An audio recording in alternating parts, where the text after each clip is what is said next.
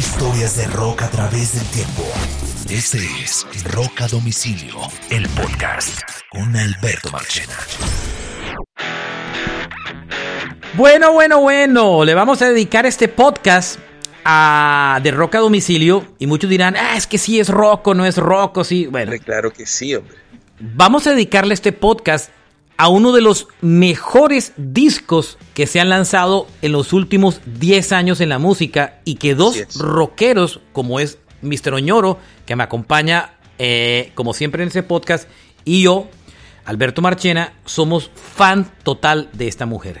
Y se cumplen 10 años del Born to Die de Lana del Rey. 10 Imagínese. años de un disco absolutamente maravilloso. Sí, hermoso, así es. Todo- es un disco que- impresionante. Y quiero traer, y quiero que, más que empezar a contar la historia del podcast, discutir un tema con usted, Oñoro, Sí. y es cómo un disco que fue destruido por la crítica cuando salió, porque fue destruido. Rolling Stone le dio dos estrellas al disco cuando salió. Y el review del artículo lo hizo uno de los mejores eh, eh, eh, editores de, de Rolling Stone, que es Rod Sheffield, y le dio solo dos estrellas y dijo que Lana del Rey era una cantante pretenciosa. Mucho tiempo después se ha arrepentido de lo que ha dicho, por supuesto, y no solo él. Los reviews del disco fueron fatales. Chicago Tribune, dos, dos estrellas. Um, New Musical, bueno, eh, Rolling Stone dos estrellas y Spin le dio seis. Sin embargo, hubo buenas críticas. El Daily Telegraph les dio cuatro de cinco estrellas. Entertainment Weekly, mala, C más. The Guardian le dio 4 de 5 y la revista inglesa New Musical Express le dio 8 de 10 y Pitchfork le terminó dando 8 de 10. O sea, eh, fuerte. Marche, eh, este es un disco que duró 400 semanas en el US 200 de la Billboard. O sea, nada más eh, dos artistas más han logrado esta locura de, este álbum. Eh, Marche, yo siento que es que la verdad, como, como conocemos el ambiente de la música, yo jamás he podido saber cuán real, cuán orgánico ha sido todo esto. Eso es, eso es un poco lo que yo le voy a contar. Sin porque embargo, la verdad... Marchena, quiero decirte algo.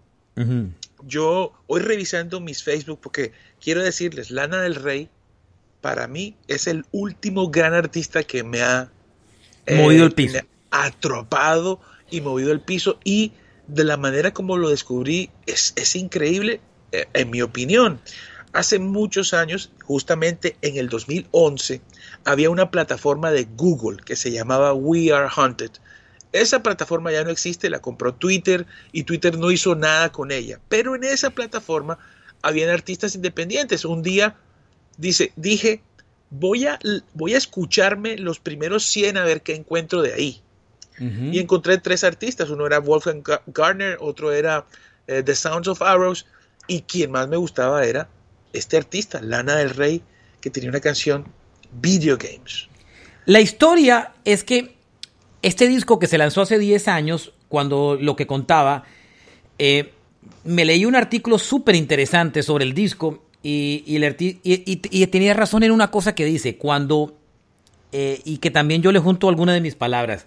Ajá. Este es un disco que se ha hecho grande a través del tiempo. Y Sí. usualmente cuando un artista marca una tendencia o desafía el mercado en algún momento dado, no recibe el reconocimiento que merece en su momento, Claro, porque sino, rompe con la tendencia. sino que se lo gana a través del tiempo. Así ha pasado con discos de Johnny Mitchell, ha pasado con discos de Neil Young, ha pasado con millones de, inclusive con álbumes de Pink Floyd y mucho más. El reconocimiento grande entra con el tiempo, ¿vale? Y esto pasó con este disco de Lana del Rey. Eh, en algún momento la industria, cuando vio venir el fenómeno, porque nace de una manera muy viral por el video de Video Games y el video, ante todo el video de Video Games, y cuando la gente se vio venir la fiebre y que todo el mundo se estaba subiendo al barco y la ola, la gente sintió esto es una estrategia de compañía muy parecido a los Billy Eilish y muchas cosas más.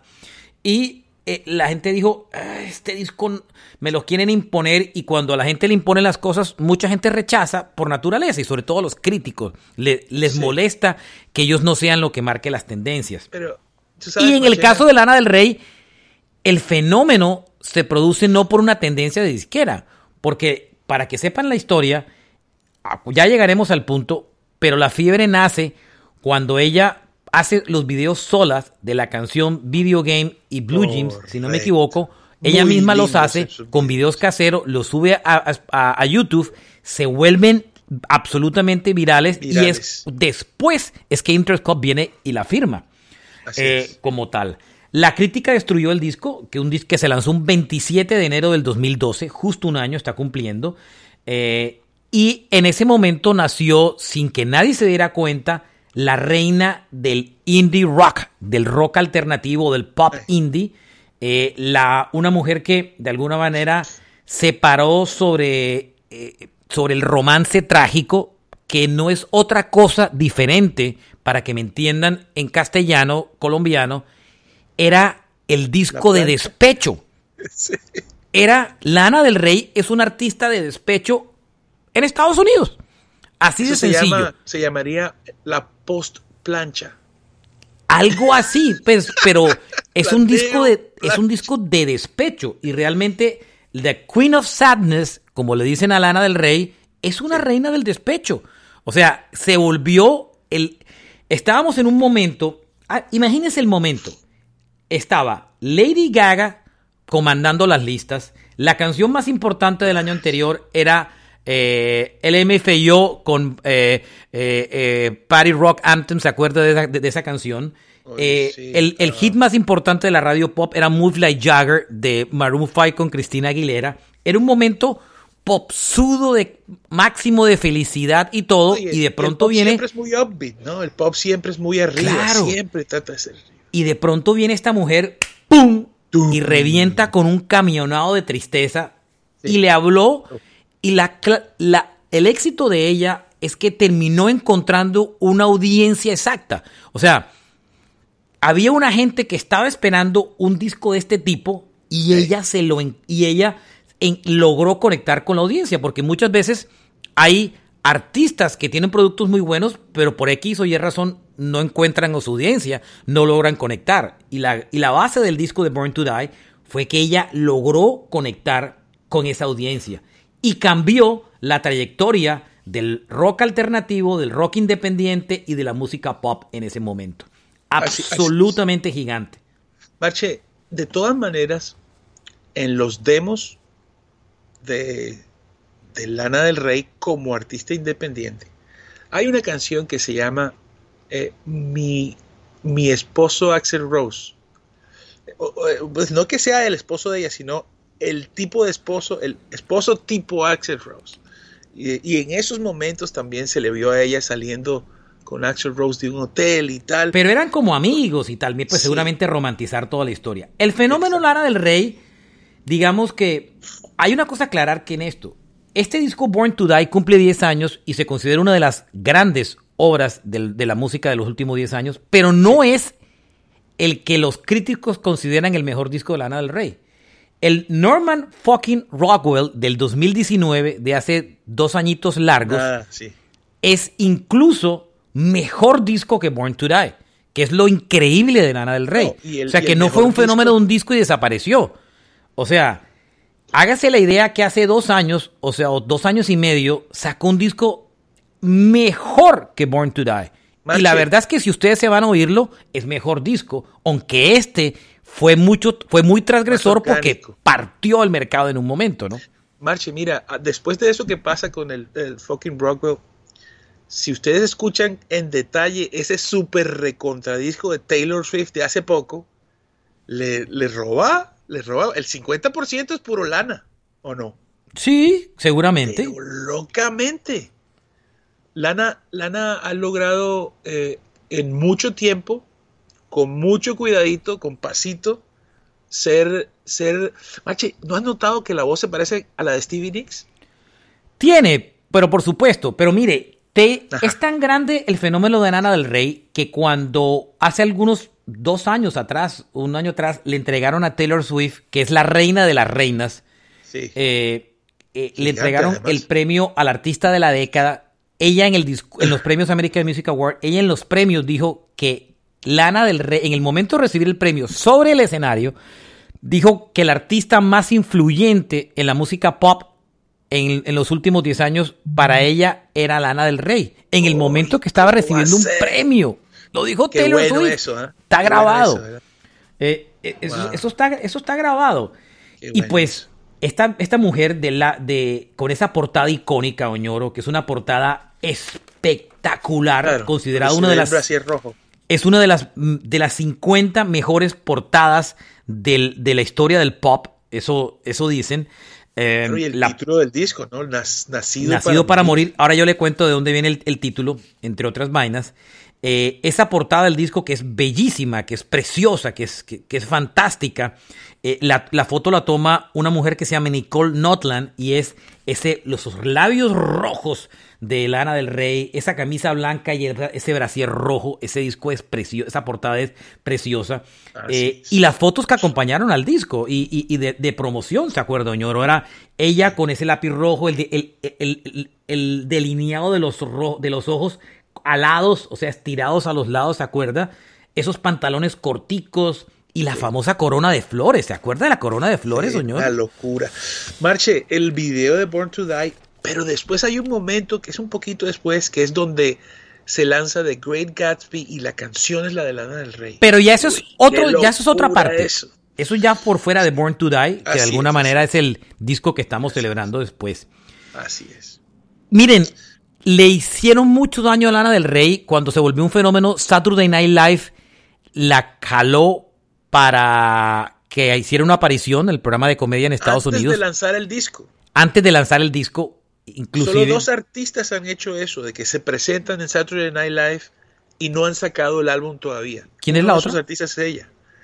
Me, me la, me la pones difícil porque no tengo el dato, pero sí leí que, que ella. Vamos a, vamos a creo que es. Billie Eilish, inclusive.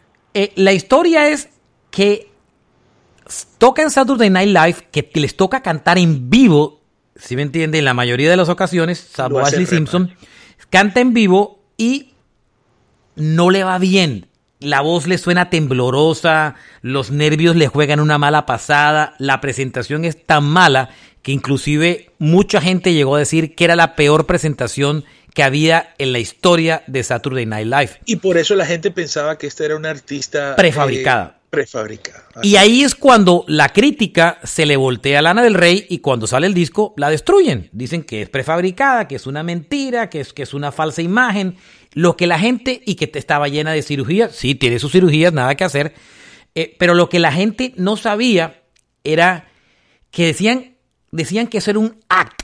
Los gringos como un act dicen como una representación, como una actuación. Pero lo que la gente no entendió, Oñoro, es que Lana del Rey, que originalmente se llama Elizabeth Grant, Lana del Rey de alguna manera era un personaje ficticio que ella había inventado. Y parte de lo que la gente ella, de lo que la gente estaba viendo era realmente un act. Era una cantante, era como un personaje eh, creado alrededor de Elizabeth Grant. Era una parte de su vida. Y, y la gente no entendió que era un personaje con el que mucha gente se había, se iba a identificar, Así pero que es. realmente en sí sí era un act. No porque fuera prefabricado, sino porque de alguna manera ella planeó que el personaje fuera así. Y Esta es una persona, Marchena, eh, diría, diríamos aquí, que dedicó gran parte de su vida a esto y no llega de inmediato, ¿no? Ella tiene una carrera no, antes. eso no fue Eh, un éxito de... No, pero ahora, además ahora ella- llegamos a ese pedazo, ñoro, para que arranquemos. Y de alguna manera, eh, mire, no existiría Billie Eilish, no existiría una Halsey, no existiría Lord, ni gran parte de lo que es Taylor Swift, por si no hubiera existido una Lana del Rey. De acuerdo totalmente. Es la reina de esa generación. Ay, Y hay una cosa que también interesante y es que ella tiene la capacidad de, de cometer unos errores en su vida que algunos son espontáneos y que por otros lados parece que fueran prefabricados, pero que son espontáneos. Y es una forma como de ella de autodestruirse constantemente, pero que termina renaciendo después y que lo que termina logrando es que muchas mujeres se terminen identificando con, lo, con los errores que ella comete. O sea, no trata en ningún momento de ser perfecta, ¿no? Sí, ¿no? Y tampoco ha sido, ha tratado de ser una, una, una gran diva del pop, nada de eso. Ella se ha mantenido de una forma. Es que tal vez parte de ese éxito es que desde el principio, incluso muy joven, porque eh, logró su primer éxito a los 26, supuestamente a los 26 años, eh, siempre ha sido muy profunda y muy adulta, no es light para nada. No es nada light. Ahora sí vamos como la vida por pedacitos. Su nombre real es Elizabeth Ulrich Grant. Elizabeth Grant nació un 21 de junio del año 85, es Géminis, por eso de ser tan rara. Eh, diciéndole un Géminis. 36 años tiene hoy día. Nació en New York eh, ese es un personaje con una cuota muy alta cinemática, es como un sacado de una película antigua. No sabemos, en realidad uno, no puede saber su origen. Marche, su cara está recontra operada. Muy operada, correcto. Es un romance, es la reina del romance trágico con ingredientes de un glamour exquisito, una dosis súper alta de melancolía. Es como un personaje medio sacado de los 50 y 60 y mire, Oñoro, que a pesar de lo importante que es este disco, que ha sido uno de los mejores discos de los últimos 10 años, esta mujer no se ha ganado casi premios, no se ha ganado ni un Grammy. Ha estado seis veces nominada al Grammy y no se ha ganado ni un Grammy. Se ganó un Grammy Summertime Sadness como remix, pero el premio fue a Cedric Gervais, que fue el que hizo el remix, no a ella. Eh, nunca se ha ganado un Grammy. Solo se ha ganado dos Brits, dos premios británicos y dos MTV. Eh, y, un estuvo nominado a un Golden Glove, pero nunca se ha ganado un Grammy. Y tiene uno de los mejores, tiene dos de los mejores discos de los últimos 10 años. Parte de la base, señor. En una década donde mm, a veces muchos creyeran que no hay mucho donde escoger, pero si hay buenos discos, la verdad. Mm. Lo, que, lo que sucede es que ella ha tenido pues, la oportunidad a través de Interscope de ser independiente y de lograrlo. Esta es una persona que viene con mucha gente detrás que le encantó esas dos primeras canciones y ella ha sabido desarrollarse como artista. Ahí contra eso, contra eso no hay nada. El PR más barato del mundo es el de esta mujer. Adicionalmente, la revista Variety la escogió como uno de las artistas más influyentes del, siglo XXI, o sea, de los últimos años. Ella nació en New York, pero se crió en Upstate New York, que es así como las afueras de Nueva York, por así decir. En el 2005 fue cuando se mudó para Nueva York para que tengan idea, ella tuvo un álbum debut que se llamó eh, Lana del Rey, aka Lizzie Grant, que era, fue el primer nombre o seudónimo que utilizó. Ese disco inclusive... Pero sale posteriormente, ¿no? es grabado antes, pero... Lo graban antes, oiga la historia, lo graban antes, lo publican, eh, lo retiran del mercado porque ella mismo compra los derechos del disco. Eh, eh, cuando se publica el Born to Die, la atacan y empiezan a aparecer versiones piratas del disco para que muestren que es una cantante prefabricada. Ella misma publica el disco en, iTunes por unos días y lo creo que por horas y lo termina otra vez escondiendo eh, en medio de todo. Ese fue el primer disco. El segundo fue Born to Die. El tercero fue Ultraviolet en el 2014. Honeymoon en el 2015. Lost for Life del 2017. El Norman fucking Rockwell la obra maestra en el 2019 y el año pasado se sacó dos discos soñoros. El, el, Chemtrails Over the Country, Club, y el Blue Bannister. Y este año dice que se va a sacar dos más. Marche. y un libro de poesía. Solamente ese título es que nos dice mucho de, de Lana, ¿no? Chemtrails. Su padre era un tipo que hacía eh, copyrights, o sea, copies en una compañía de marketing. O sea, eh, los textos de los comerciales. Pero ojo que el padre de ella, eh, su éxito en realidad es comprar y vender dominios de Internet. Dominios de Internet, sí, sí. Está, que está en la Internet fuertemente. El tipo trabajaba en una agencia de publicidad, hacía copies de marketing y se pilló el cómo se disparaba el tema de los de los de los dot com y se dedicó a esa vaina, se dedicó a vender los .com. Sí, bueno, no sabemos hasta qué punto, ¿no? Eh, pero pues si hay mucho internet ahí, pues ella lo supo utilizar muy bien, pero afortunadamente qué gran artista. Su madre era, mm, creo que fuera profesora, entre otras cosas. Eh, tenía, tiene dos hermanos, eh, uno mayor y uno menor. fue criada absolutamente como católica romana, o sea, apostólica romana, Oñoro. es de descendencia escocesa. Mm, Imagínense que cuando era joven empezó a sufrir de, estas, de estos cuestionamientos sobre su vida y era obsesionada por la muerte y cayó en el alcoholismo. Cayó en el alcoholismo estando en el high school. Fuerte. La mandaron a un internado, ¿no? La mandaron al Kent School, que era, que era muy costoso, pero que su tío, que era, que, que era profesor, le terminó consiguiendo una beca, porque tampoco era de una familia, pues tampoco millonarias no tenía muchos amigos y siempre vivía en una constante crisis eh, eh, filosófica en su vida, obsesionada con el tema de la muerte. Ahí está la explicación del disco, del nombre, Born to Die. Siempre vivía con, tenía una sensación de que se iba a morir. Eso es típico de las personas ansiosas, señor. Esa, ese es, eso. es, sí, los ansiosos son en gran parte miedo a la muerte. Eh, ese es uno de los temas que más le preocupa a los que más estresa a los ansiosos, que sienten que se, que se van a morir. Y siempre vivía pensando que si su mamá se fuera a morir, que si su papá se fuera a morir, era obsesionada con el tema de la, de la muerte. Y Marche, eh, ¿Mm? y, la, chica no es, ninguna... Eh, esta es una mujer intelectual, estudió supremamente filosofía en una universidad que tiene los jesuitas por allá en Nueva York. Se llama la Fordham University. Claro, Fordham. Ella, ella la historia es que se pone a meserear después que termina el colegio. Eh, ella se va a vivir con sus tíos y su tío es el que le enseña a tocar guitarra y cuando ella tenía como 17 años y cuando el tío le enseña a tocar guitarra empieza a escribir canciones. Eh, descubrió que podía escribir canciones, que todo ese poco, toda esa mierda que tenía por dentro de su obsesión con la muerte y todo, podía, y esa tristeza que, en la que vivía, eh, la podía exorcizar en canciones y empezó a escribir como loca.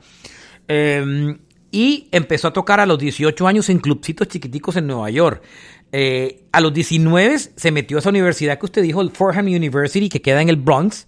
Eh, estudió filosofía y además estudiaba metafísica. Imagínese, señor. pero ojo ahí, ¿no? Que este Fordham University es, es donde estudió Donald Trump, donde han salido directores de la CIA, gente de la realeza ha ido hasta allá, el Consejo de la Casa Blanca ha estudiado ahí, vicepresidentes del Army. es una, no, y se graduó. No es que pasó por ahí. No son como los que dicen que son tal y no son. No, se graduó en el año 2008. Eh, sí, ella no estudió en la Universidad de San Marino ni por verdad. No, no, no. Buen apunte. Grabó, empieza a grabar música, muchísima, con miles de seudónimos. Grave, grave, grave, grave. Y la obsesión de ella ella que quería que era crear una comunidad de músicos virtuosos, como ocurría en los años 60, y que ella fuera parte de esa comunidad y encontrar su pareja y toda la historia.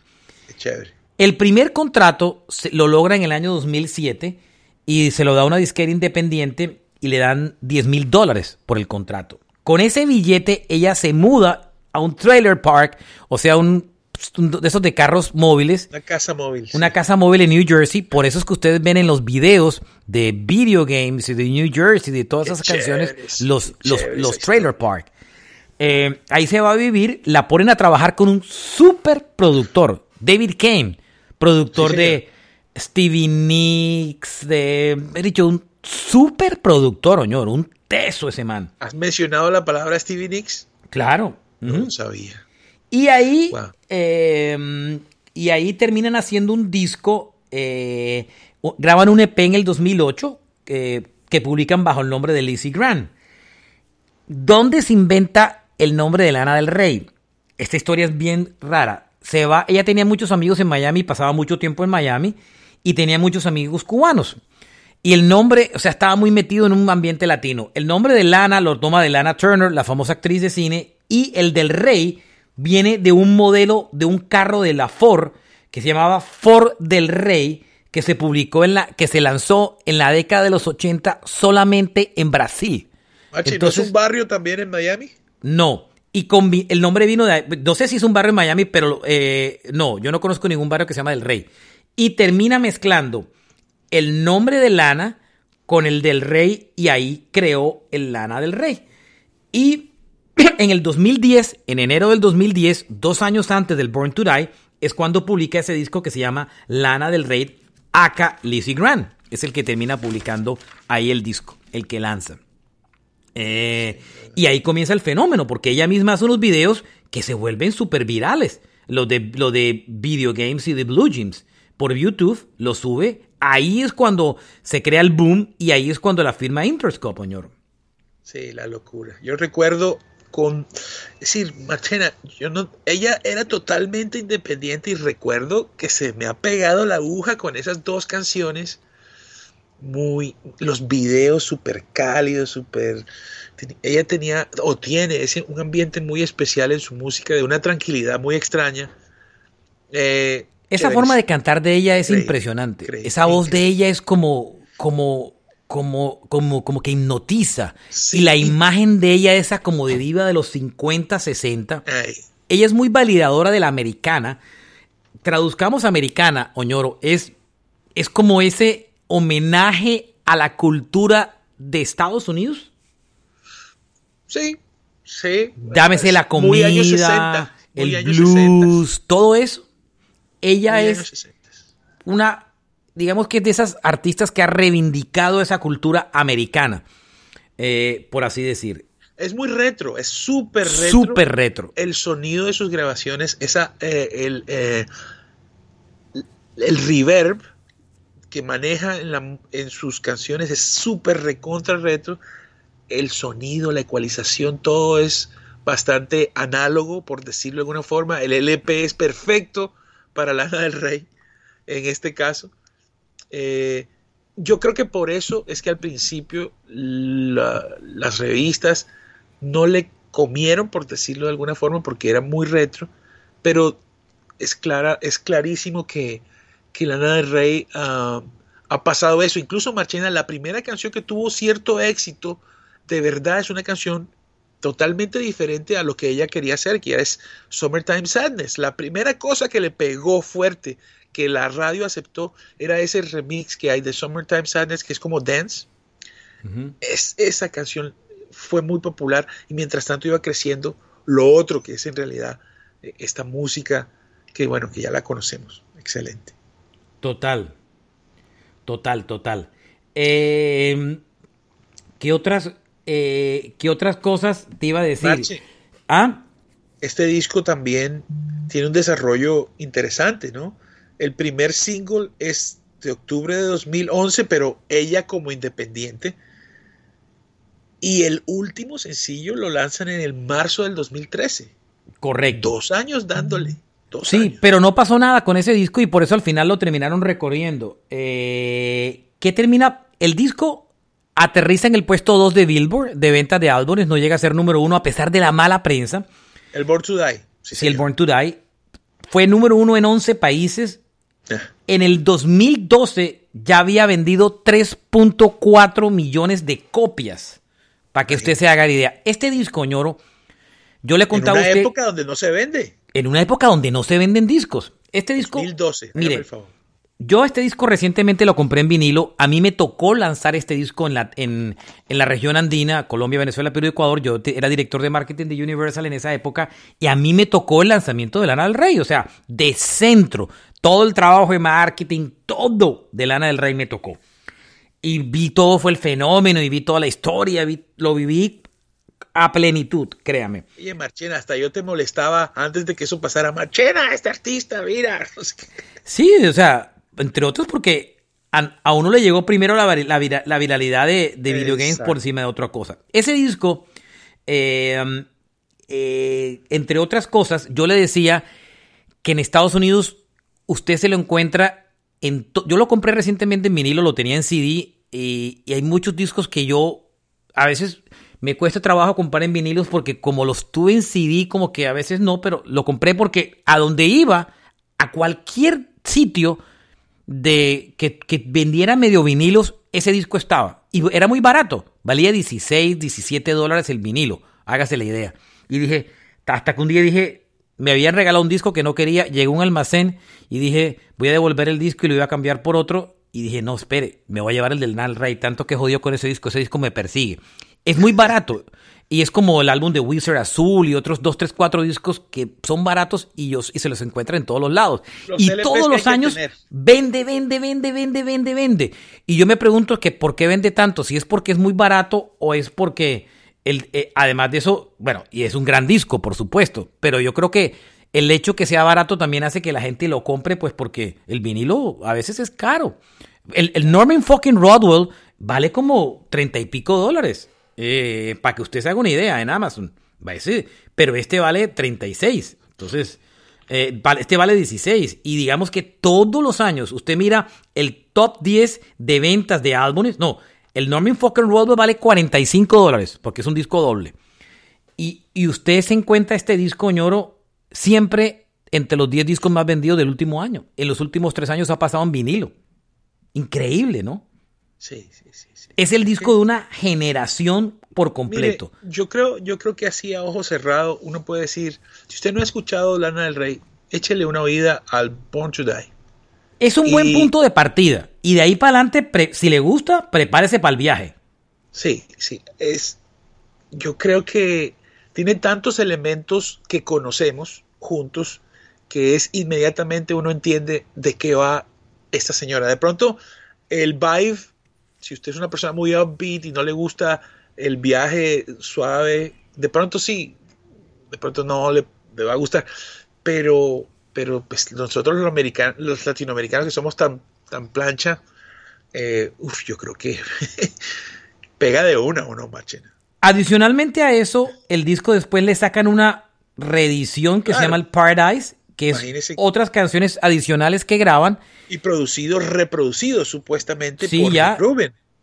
Ahí, aparece una cantidad de productores porque son canciones sueltas y terminan uniendo los dos discos en uno que se llama Paradise Edition. Yo le digo que no se enreden con el Paradise Edition y arranquen por el Born to Die si no lo han visto. Sí, porque hay cambios en las canciones. claro. Hay otra cosa interesante, Oñoro, y es que eh, ese disco tuvo muchos sencillos.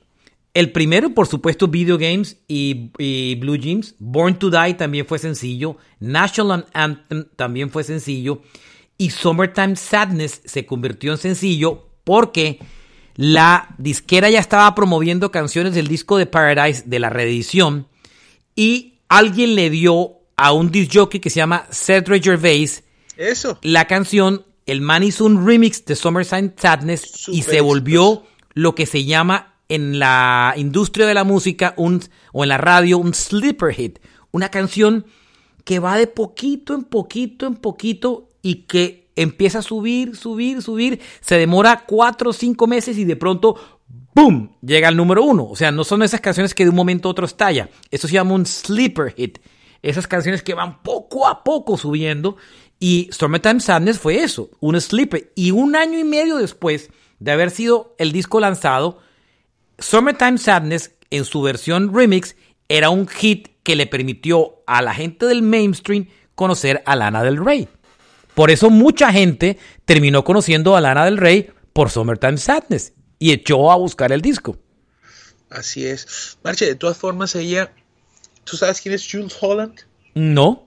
Es un pianista eh, más o menos conocido. Ah, no, claro, Jules Holland, claro, el, el, programa en Inglaterra donde tocan todos los músicos y toda la historia, ¿no? Mira, Lana del Rey toca en su show el 11 de octubre del 2011, meses antes, pero muchos meses antes de lanzar su primer disco, ya ella aparece ahí y en el piano toca Jules Holland y ella canta eh, Video Games.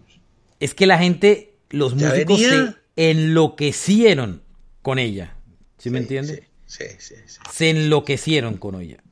Los, primero porque la mujer era divina. Ahora, si usted ha visto... Diferente, ¿no? Ahora, sí, muy diferente. Una belleza clásica, era como una figura del cine, una cosa impresionante. Eh, si ustedes han visto la evolución de Lana del Rey, para irnos un poquito más allá, últimamente ha cambiado, ya tiene un poco más de peso, eh, ya se ha soltado más, ha ganado un poco más, de confianza. Está fuera de las redes sociales porque peleaba tanto y a veces se equivocaba en lo que posteaba y metía las patas que se salió de las redes. No tiene Instagram, no tiene Twitter, no tiene nada. Desde el año pasado creo que se salió de todas las redes sociales. Eh, y, y, es un personaje icónico y supremamente respetado en la música que la gente quiso destruir y que finalmente se volvió en una de las cantantes más influyentes de la música de los últimos 10 años en el mundo en general del pop y sobre todo viniendo desde el indie indie. Porque es que el que oye Born to Die, eso no es un disco fácil de dirigir, de digerir. Eso es un disco denso, denso como si... Es un disco denso como si usted mañana se oye un disco de Pink Floyd de esos de los raros. O sea, denso. Pero, Marche, pero tiene eso, tiene lo su... pero, pero es precioso. No digo que sea malo, digo es... A ver, es que el cuando uno cuando uno es novato y uno se y uno le tiren un Dark Side of the Moon por la cara, uno no dice, uy, qué maravilla, me, o sea, eso, eso, me rompió el ojo, como dice. Eso es un, eso es como el, eso es un, como el sushi, eso es un placer aprendido, ¿no? como el caviar, ¿no? Eso hay que aprenderlo a saborear y sacarle el gusto. Igual es el Born to Die de Lana del Rey, señor. es un gusto, es un gusto adquirido oír a Lana del Rey. Eso no es para todo el mundo. Qué bueno Lana del Rey, muy bueno. Es un gran disco y pues queríamos dedicarle un poco este episodio a la historia de, de, ese disco, de don, cómo habían llegado al disco. ¿Mm? Machina, que eso que mencionas tú de que no tienes redes sociales, son muy pocos artistas pueden lograr tremenda atención y poder así, ¿no? Me recuerda un poco a, a, Zeppelin, ¿no? Que ellos nunca daban entrevistas, nunca aparecían en ninguna parte, Las, los discos no tenían sus nombres en los... Ese, ese manejo de esa mística eh, en la era de la información, brutal. No, absoluto, o sea, eh, eh, mm, o sea, ¿cómo no llegó a depender? Ella no tiene ni TikTok ni nada de esas vainas. O sea, y se está sacando, se sacó dos discos el año anterior. ¿Sí me entiende? O sea, que un artista hoy en día le dé a sus fans dos discos en una época donde, una, donde no se lanzan discos, en una época donde, uno, donde, donde todo el mundo vive de singles y de canciones, es cuando es más valioso reconocerle a un artista el esfuerzo de hacer discos, señor. y eso lo ha hecho Lana del Rey sin medida ni temor. La verdad, muchos dirán, es pop, no es, digo, no es rock, whatever. Eh, para mí es indie. Y para mí, siendo yo muy rockero. Alternativa, ¿no? Muy, alternativa. ante todo muy alternativa. Yo habiendo vivido todo el mundo del alternativo de los años 80 y 90, eh, para mí es absolutamente alternativo y lo identifico más como un producto rock realmente indie que necesariamente pop. Marche, lo que mm. pasa es que en, en momentos importantes de la historia, pop significa que tiene la aprobación de todo el mundo y que todo el mundo lo compra. Y eso no está mal porque este es un súper recontra producto. Ah, que hay otros productos. Y es un disco de los más influyentes en la eh. música de los últimos 10 años. y es que no han habido tampoco millones. Entonces es cuando más finalmente valen. Así es. Así es. Muy bien, llegamos al final de este podcast. Carlos Oñoro, quien les habla Alberto Marchena, gracias por acompañarnos. Este fue Roca Domicilio Podcast en este capítulo especial dedicado al Born to Die de Lana del Rey que cumple 10 años. Gracias por oírnos, síganos en nuestras redes como Oñorosaurus Rex en Twitter, Marchena JR eh, en el mío, eh, Twitter, síganos también en Facebook e Instagram como Rock a Domicilio Podcast pegado. Eh, en cualquiera de las plataformas que estoy viendo este podcast, eh, le recomendamos que nos ponga seguir para que no se pierdan ningún episodio de los nuevos y de los 900 y pico que ya hay, casi llegando a los mil. No escuche a Joe, Rogan. ¿Para qué Joe Rogan? Véngase para acá para. Y si le gusta este podcast, recomiéndenselo a, a un amigo. Eh, oigan, esto van de manes hablando de música chévere y, y ya. Y amigos y enemigos, como dice señor. Nos vamos. Eh, gracias por acompañarnos eh, y, y, pásenla bien y oigan buena música. Chao, ñoro. Chao, Marche. Abrazos a todos.